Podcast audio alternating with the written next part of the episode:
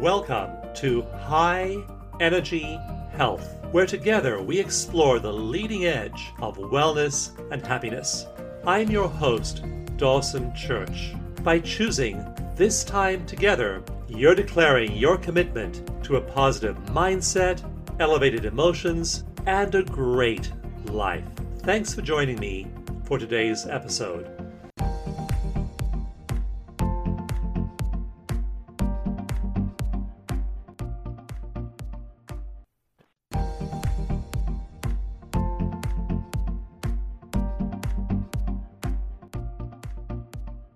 Welcome to today's episode of High Energy Health. We are so glad you're tuning in with us here today. I'm Miriam Paninski, your guest host. I am so thrilled about today's conversation with the wonderful Oren Jay Sofer. Thank you so much for being here today, Oren.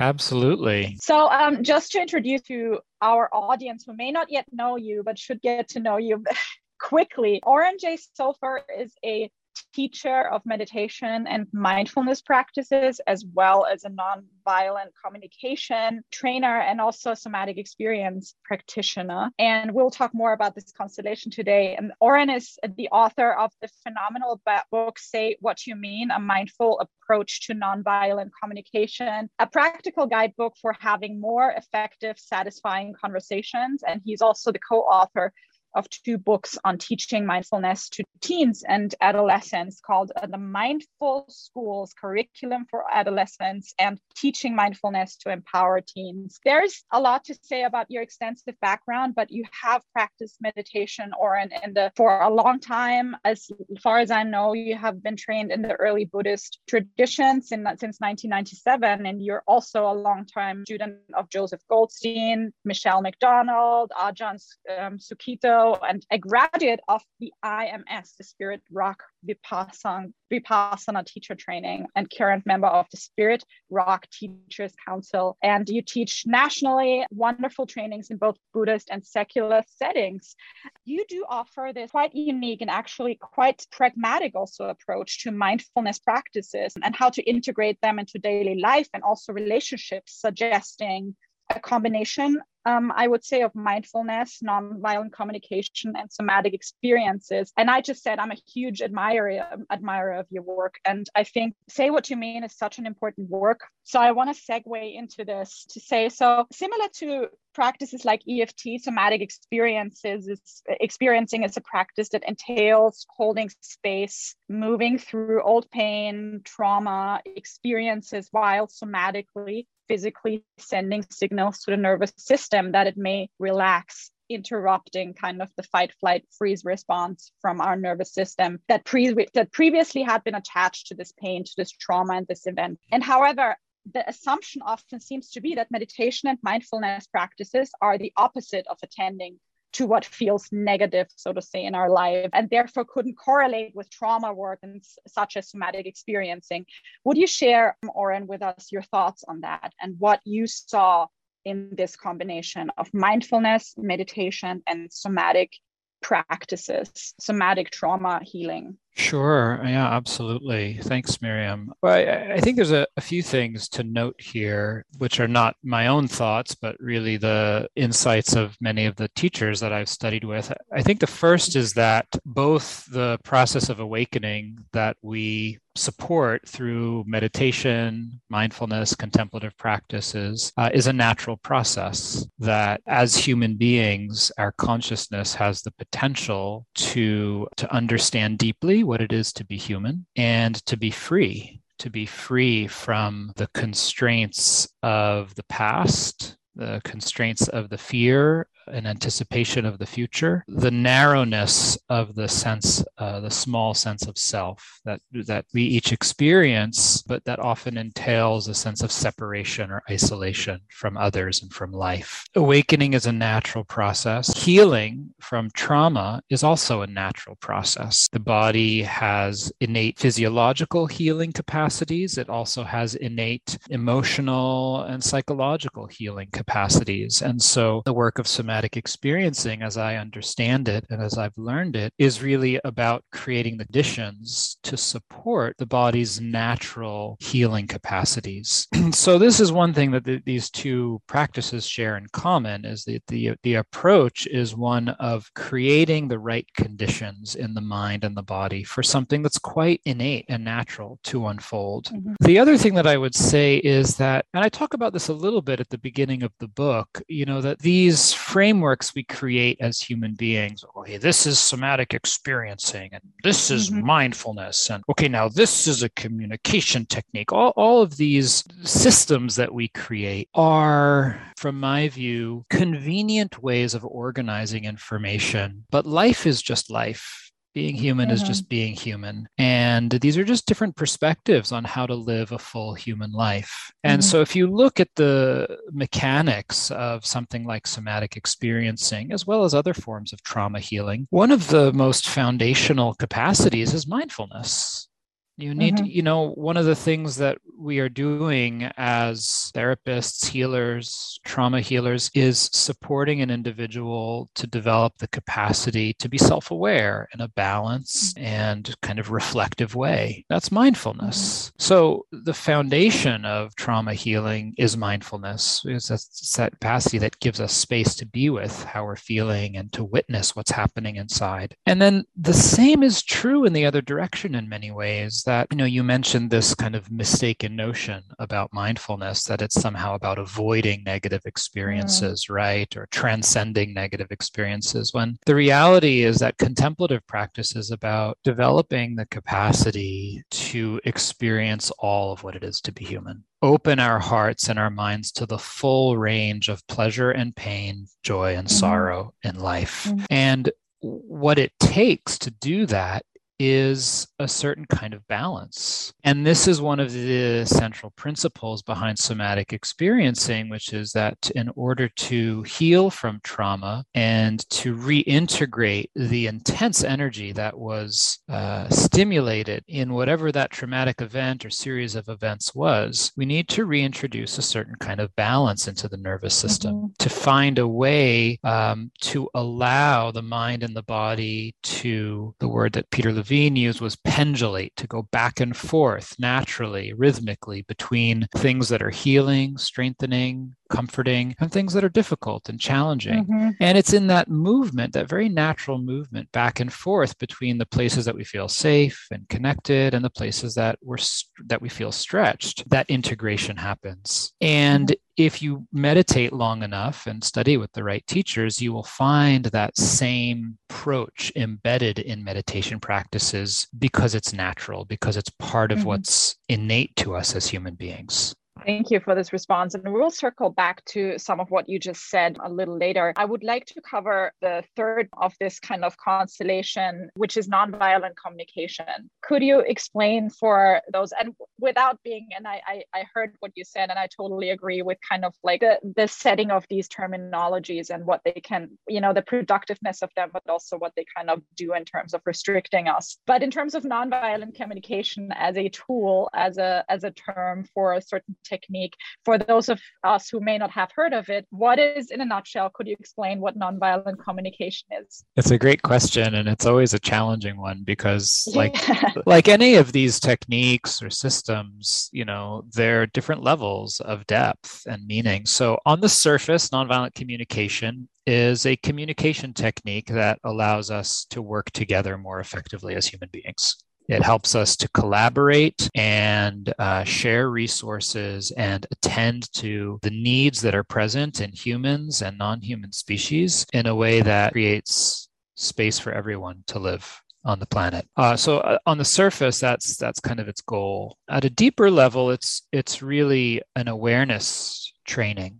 It's a technique that allows us to transform our relationship to ourselves, to others, and to life in a way that embodies the values of nonviolence. The values of nonviolence meaning bringing a spirit of love, dignity, respect, and non-harming to our way of being in the world, and to really find the clarity and inner resources to engage with the difficult questions of our life in these times of how do we respond to all of the challenges that we're facing as a species, and do so in a way that both has integrity and that's effective, that actually leverages whatever influence or resources we have. So in a shortest sense, that would be the two kind of levels at which I would say what nonviolent communication is. And I would add that it was founded by a man named Dr. Marshall Rosenberg in the 1980s, who was a psychologist who went on to develop this communication technique and the kind of inner transformation that supports it. Right. And in your book, you describe an encounter with Marshall Rosenberg in the early 2000s, I think, before mindfulness, you say, exploded. And you shared some thoughts with him about a possible missing piece in nonviolent communication. Would you mind sharing with us about this conversation? Absolutely, yeah. Sure. So it was at the end of a intensive retreat and intensive training I was doing with Dr. Rosenberg and some other nonviolent communication trainers. And I had been practicing meditation and mindfulness for quite a few years at that point. And, you know, one of the core trainings in nonviolent communication, this sort of method of communicating more effectively, learning to collaborate with other human beings, and also transforming how we see ourselves and understand the world. One of the core practices is to learn how to be more aware of the emotions that we feel, and underneath those emotions, the fundamental needs or values that we have as human beings, these kind of essential factors that motivate us as humans, do that in ourselves and for others, to be able to perceive and attend to the emotions and the needs that other people have. And those are the building blocks of this communication technique and this awareness training. And what I said to Dr. Rosenberg was, it seems to me that in order to be able to do that, you have to be aware first. You have to have some foundation of self-awareness and some mechanism to shine the light of awareness on our internal experience, to just basically uncover and discern, well, how do I feel and what is important to me underneath this, and to connect with that in someone else. And so, you know, I said to him, it seems that there's this kind of missing piece that, you know, teaching people to be aware would be an essential foundation, and that, you know, meditation is one of the best ways that I know how to do that. And he basically agreed with me. He said, you're right. He said, I've been thinking about that for years and wondering how I can get people to be more aware and teach them to do that. And then he made a joke about how he'd been doing that. He was a very creative and playful man, and he used puppets in his work. And so he had invented this little baby giraffe hat that he would wear to show that he was meditating, or that he was basically, you know, being aware of what was happening inside. But then, you know, essentially he said, well, maybe that's your work to do. And that felt very, on the one hand, I was a little disappointed because, you know, here I was in my late 20s and was meeting this great teacher, and felt like, hey man, you know, you know what's going on. Why don't you do this? Right. And as I felt, on one hand, I felt a little disappointed, but at the same time, looking back on it, I actually felt quite seen and empowered. I love that story. What was the other animal? There was the giraffe and the jackal, is it? Yes. Yes, the jackal. So he uses these puppets to illustrate the difference between our habitual ways of communicating, which sometimes he would call life alienated communication. And that's represented by this puppet of the jackal. And these are the ways of communicating we have that essentially express our feelings and unmet needs through blame, judgment, diagnoses, denial of responsibility, and it essentially disconnects us from our heart. So rather than being aware of what's true for me and how I actually feel and what's important to me, I project that out onto the world. So when I don't like something that's happening around me, I can say what's wrong with it and judge it. You know, this is ridiculous. You're being selfish. You're being a jerk. You're being rude. Instead of actually being aware of and communicating what's true for me, which might be that I feel upset, confused, angry, uncertain, worried, all the different feelings that are present, and more importantly, why, what the underlying needs are. Why do I have those feelings? Because there's something that matters to me. And so the jackal represents our habitual ways of communicating, which tend to lead to more conflict, disagreement, and struggle. The giraffe represents what he sometimes called compassionate communication or life-connected communication. And this is a language of our feelings and needs. It's connected to the actual life energy that's moving through us, the emotions that we feel, and the underlying values beneath them, what really matters to us. This book, Say What You Mean, seems to really... like you have taken on this task of kind of like the task which he has kind of a little bit force pushed in your arms. So what is by incorporating all of those teachings, what was your intention for the book? My intention was quite simple. It was to provide a roadmap for people to be able to learn the skills that I see so many of us lacking in life, which are so essential to just fundamentally just living a meaningful life, you know, having meaningful relationships and being able to engage in the world in effective and meaningful ways. So I wanted people to have practical step-by-step guide, you know, how do I transform my conversations and my relationships in my life so that I feel more empowered, so that I can experience the kind of connection and vitality that we want, and so that we can be more effective and realize our potential. So the book really takes, it's not the kind of book you read, you sit down and read from cover to cover. It's meant to be practiced with. And as you know from reading it, there are reflection exercises, there are practices to do with someone else to really examine the ways we've been conditioned to think, to feel, to relate, and to speak and listen. And then how to shift those to ways of relating, speaking, and listening that are more effective and have a greater potential to yield the kind of meaning and fulfillment that we long for as human beings in life. And it really has this beautiful practicality. And that's what my husband and I did. We both bought our own copy of the books. We have two copies of the book at home. My husband brought you into my attention as he has been following your teachings also on 10% Happier app. And I would just like encourage everyone also in the audience for any kind of relationship, but to read something like this book together and step-by-step apply some of these practical steps and apply some of these practices and enjoy some of those meditations is just been so wonderfully fruitful. I just want to put that out there. Thank you. Yeah. Yeah. And as you know, I also teach classes. I teach online classes and retreats and workshops in person. So the book is a great first step and a way to explore the terrain and learn some tools. And then for those who are serious and really want to take their practice and skills a step further, in the back of the book, there's a list of links for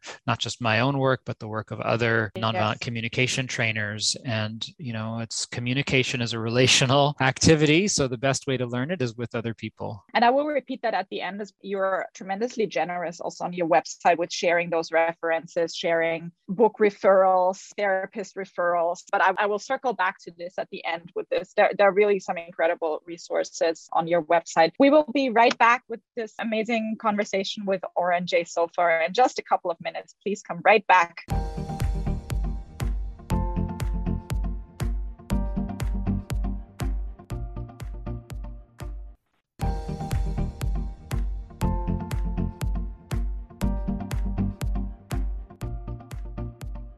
Hello and welcome back to High Energy Health. Today I'm in conversation with the amazing Oren Jay Sofer. We have just been talking about the principles of nonviolent communication and Oren's intention for his book, Say What You Mean. And I want to move on to three foundations that you talk about in your book, but also in other contexts for human communication. And the book sort of also builds on those, which are to lead with presence, come from curiosity and care, and focus on what matters. So presence, intention, attention. Could you briefly elaborate a little bit on those foundations? Sure. And I know this is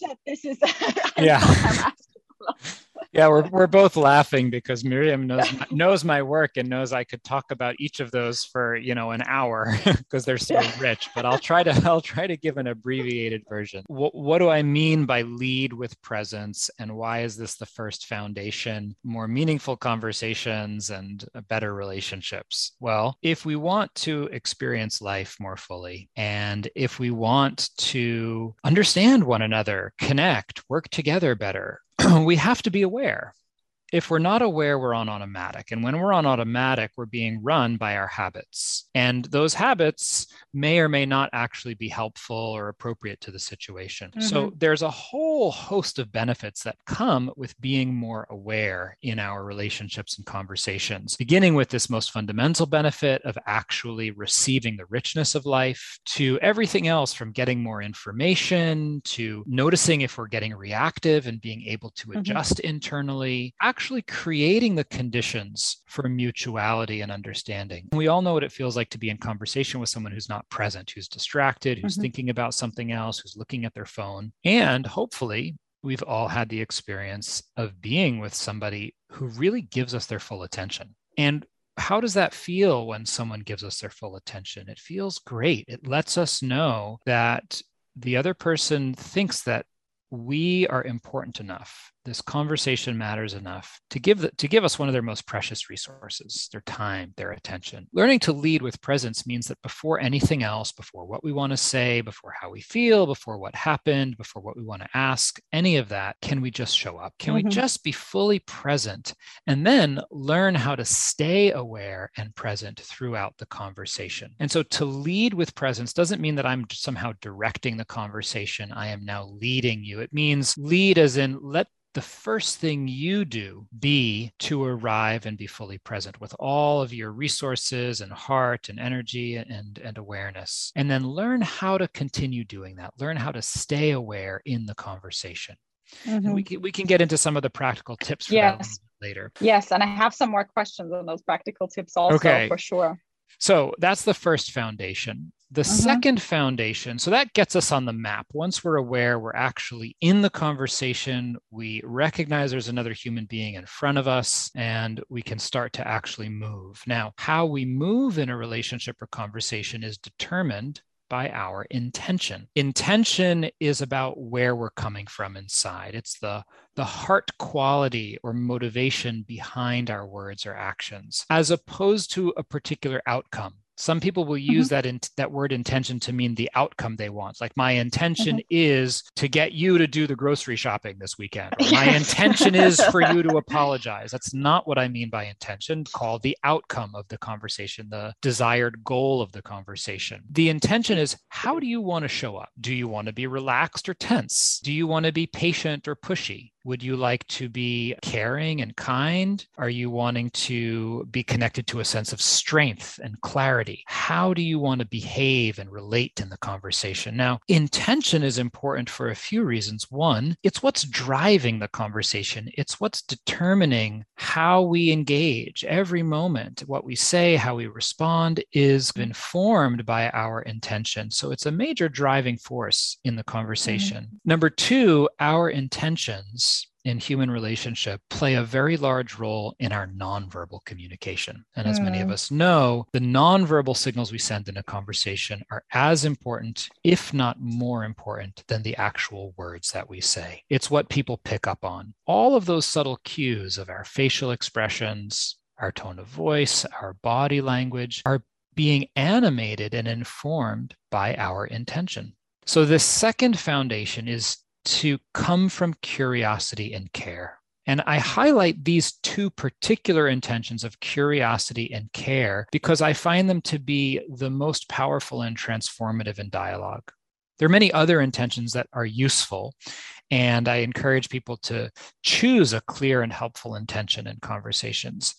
But as a default, I want all of us to be able to stay connected, one, to fundamental, genuine interest. This is what opens the doorway to real communication, is wanting to understand one another, actively seeking to listen and understand what the other person is saying, how they feel, where they're coming from. And then the factor of care doesn't mean that we want to be everyone's best friend, because that's not life. It means that we're connected to our heart, that we're aware of and deeply rooted in what we care about, our own values, so that we are not engaging in ways that we will later regret, but are actively living with integrity. So this is the second foundation of choosing a helpful intention and training ourselves to come from curiosity curiosity and care in a conversation. And if we do just this, if we learn how to lead with presence, to really show up, and then to get genuinely curious, to really be interested and to stay connected to our heart, just those two factors, a profound impact on the trajectory of a conversation. Yes. And you said, about curiosity and care and how essential those are, and actually, so shifting from judgment, criticism,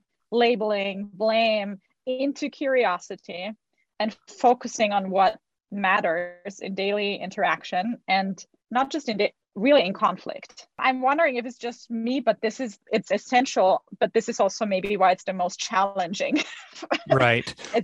I would say a couple of things. One is these skills are not just for conflict, of course, as you know, they're really a way of life, and they are supportive and applicable in conflict, but they can provide a certain kind of richness to all of our relationships and conversations. So I encourage people to explore and practice with this stuff all of the time, not just when you're in conflict. If the only time you use it is when you're in conflict, it's going to be very difficult to learn, because we need to learn and integrate the skills when everything's going okay, and then they become more accessible when there's a challenge. The other thing you mentioned, which maybe we can come back to, because it's a very radical and challenging idea, I think, is this idea of getting curious when we have a judgment of someone or are being critical of ourselves or someone else or a situation. Dr. Rosenberg used to say, all judgments are alienated expressions of our own unmet needs.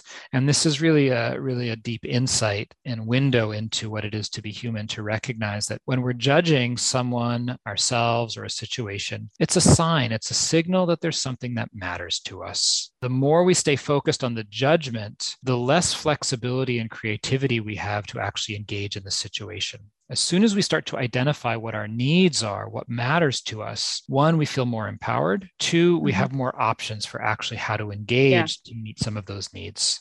And we will circle right back there after a short little break. Please tune right back in with us with this great conversation with Oren Jay Sofer. Thank you.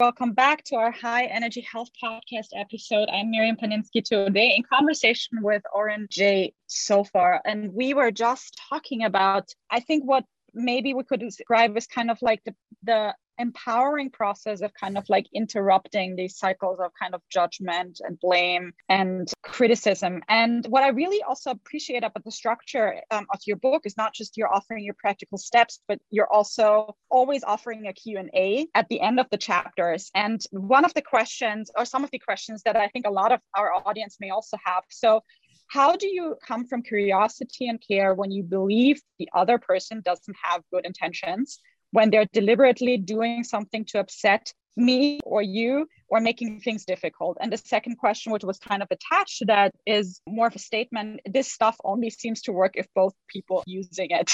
Yeah, great questions, Miriam. Thank you. Maybe I'll start with the second one and then come to the first. Of course, the ideal situation is that both people are using the skills, or at least have some sort of shared interest in collaborating and understanding each other, right? That's the ideal situation. And the reality is that most of the people alive on the planet don't have these skills. And so if they only worked when other people were using the skills, they would be next to useless. They would be very, very limited. Communication is a relational activity, as I said before. It takes two to communicate. And what this means is that when it only takes one person to change the dynamic and change the conversation, because it's co-created, because a dialogue is, by definition, an exchange between two, a relationship, when one person changes how they are relating and participating in that conversation, by definition, it will change the whole conversation.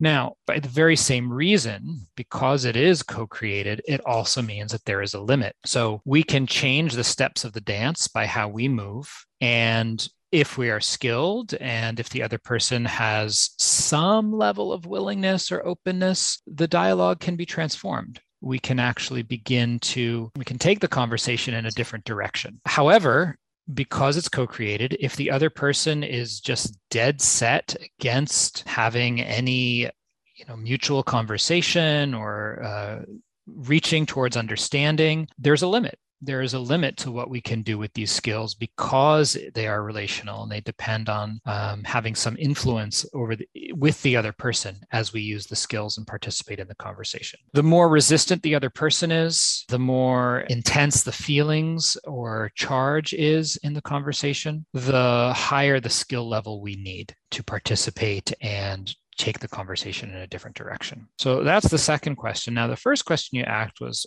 well, what about when the other person, seems out to get us, or they're not at all interested, or they seem to be doing things intentionally to mess with us in some way? There are a few ways that these tools are helpful in those situations. So remember that these tools are not just about the conversation alone. This is really about how we're living, how we're understanding ourselves, and how we're relating to life. So first and foremost, they provide a way for us to understand our own feelings and to have more freedom and understanding in our own heart for the situation, so that if somebody is behaving in a way, relating in a way that we find really challenging, really aggravating, we have some tools, we have some resources to self-regulate, to have some compassion and empathy for ourselves in that situation, so that we're not going into fight, flight, freeze mode, so that we're not ending up saying and doing things that we later regret or that burn a bridge or make the relationship that much more challenging. So first and foremost, the tools give us a way to understand and transform our own internal experience by leading with presence, knowing what's happening, staying connected to ourselves, finding that intention of curiosity and care. The first place to get curious and to care is with our own experience. So, okay, fine. You can't get curious about the other person because you feel really upset or angry. Okay.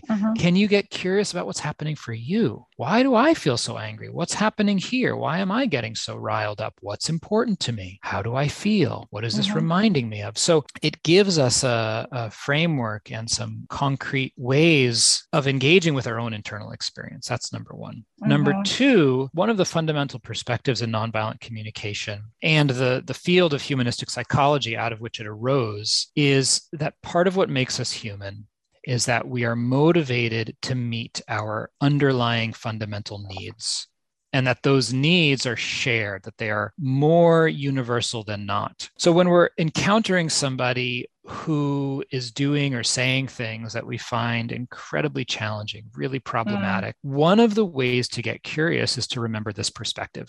And the way Dr. Rosenberg put it was to say that everything we do to meet a need, to meet some underlying fundamental need. That is a shared need. That's a need that I also have. That's something that's also important to me. So to ask oneself, well, what matters to this person? This person who's getting all up in my face, who's, speaking to me in ways that don't meet my need for respect or kindness, who has views politically that are abhorrent and frightening to me. Look beyond that to something deeper, to the sense of shared humanity, to say, what could this person possibly care about that I can also connect with? I might disagree completely with how they are acting on that care, with what the choices that they're making and the views that they have about how to implement it. But the premise here and the invitation is to learn to see with eyes of compassion that allow us to connect with the underlying shared humanity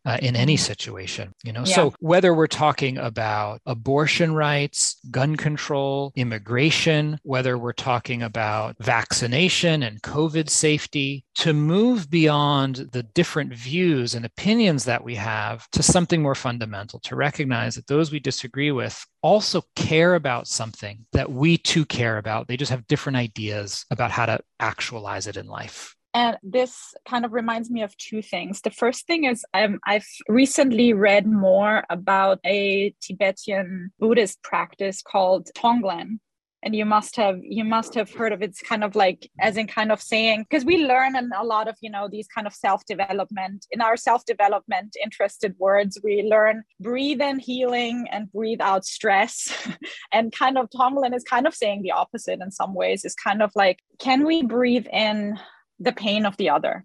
Really? Can we breathe in even the assumed pain of the other? And can we send out whatever we wish for us, for them. Can we breathe out loving kindness, essentially? And I read about this also in Pema Chodron's work, and she kind of also describes on how tough it is. And it is, you know, and I've kind of been practicing it and also practicing it in kind of more difficult conversations. And it was painful, but it was also incredibly helpful, as in kind of saying, and we can continue this conversation, but maybe you have a comment on Tonglen.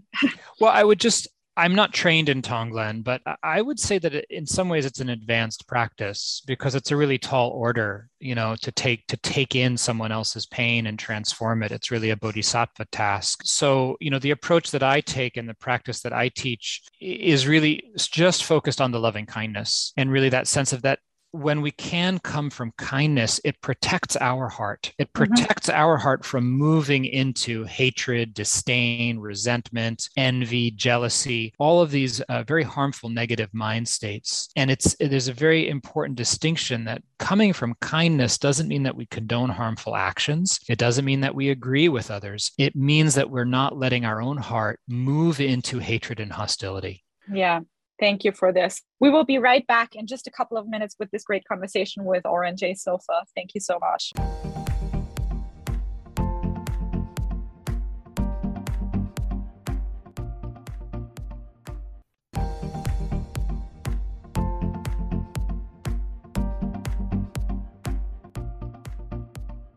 Hello and welcome back to our High Energy Health podcast episode today, in conversation with the amazing Oren Jay Sofer. And we just talked about the three foundations of human communication. And we just briefly touched on the last one, but maybe you would like to elaborate the intention of focusing on what matters, which is, I think, the third foundation.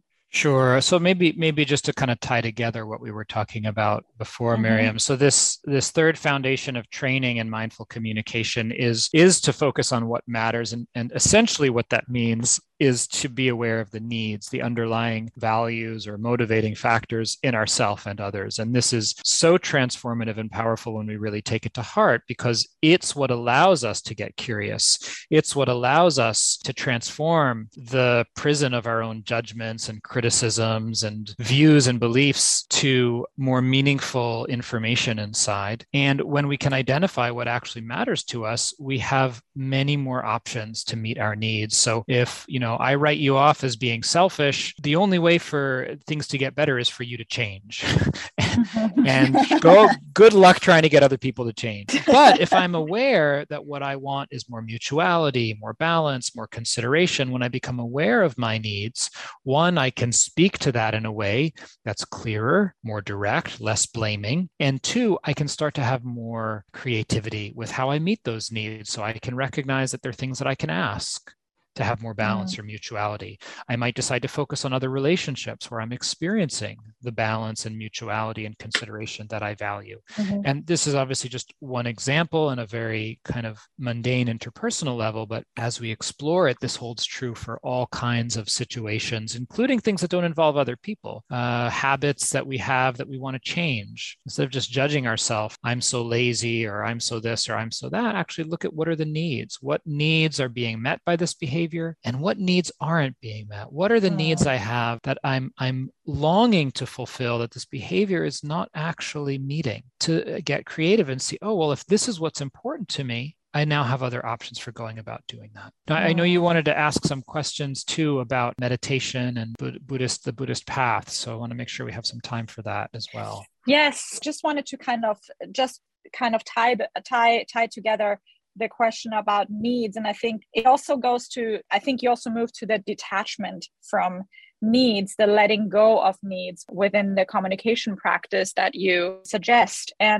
But also saying that letting go of needs does not mean rejecting them, right? Exactly. Yeah. Yeah. It's a very kind of nuanced and subtle thing. And maybe the simplest way of putting it would be to learn how to honor and attend to one's needs rather than always being or only being focused on fulfilling one's needs, because there is a difference between satisfying or fulfilling our needs, which is wonderful when it can happen, but is not possible, all of the time in life, as we all know. And the way we tend to react to that is either to grab on even tighter and try to control and force things to fulfill our needs, or the reverse, which is to reject them, to say, well, I'm never going to have this anyway, so I'm just going to disconnect from it because it's too painful to want. And there's another option, which is maybe a good segue into Dharma, which is the option of honoring the experience of being human and opening to the vulnerability of having needs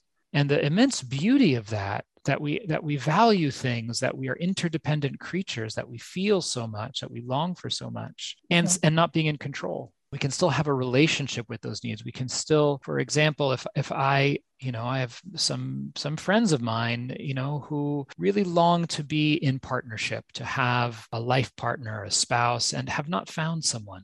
And it's painful, right? So, what do you do? Do you just give up and disconnect from it? Do you, of course, you can continue to pursue it, but ultimately one can hold with a certain kind of tenderness and reverence the longing for companionship and really delight in how beautiful that is in one's heart to value this, whether or not it's fulfilled or satisfied. And so this is what's meant by honoring our needs, even when we can't fulfill them. Thank you for this. Yeah, this is a wonderful answer.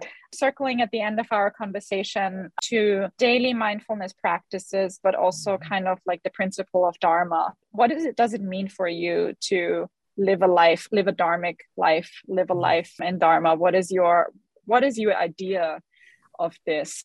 Yeah. Wow. What a beautiful question. So Dharma, the word Dharma means teaching or way or nature. It's meant to refer to the teachings of the Buddha. And what does it mean to live a life of Dharma? Perhaps most fundamentally, we could say it means to live a life imbued with the spirit of generosity, with ethics of non-harming, and with a dedication to cultivating our mind and heart and realizing our full potential as human beings. These are the three foundations of the path that the Buddha talked about: dana, sila, bhavana, generosity, ethical living, and mental cultivation or training. So this is one way of encapsulating the teachings of the Buddha. Another is to talk about the path that he laid out, which is a path of training in, again, non-harming, development of wisdom, and the training of the mind. So it's about not wasting our life, really recognizing that a human life is a precious thing. And first and foremost, recognizing that it's a shared experience, that we're here on the planet with other creatures. And so because of that, the first foundation of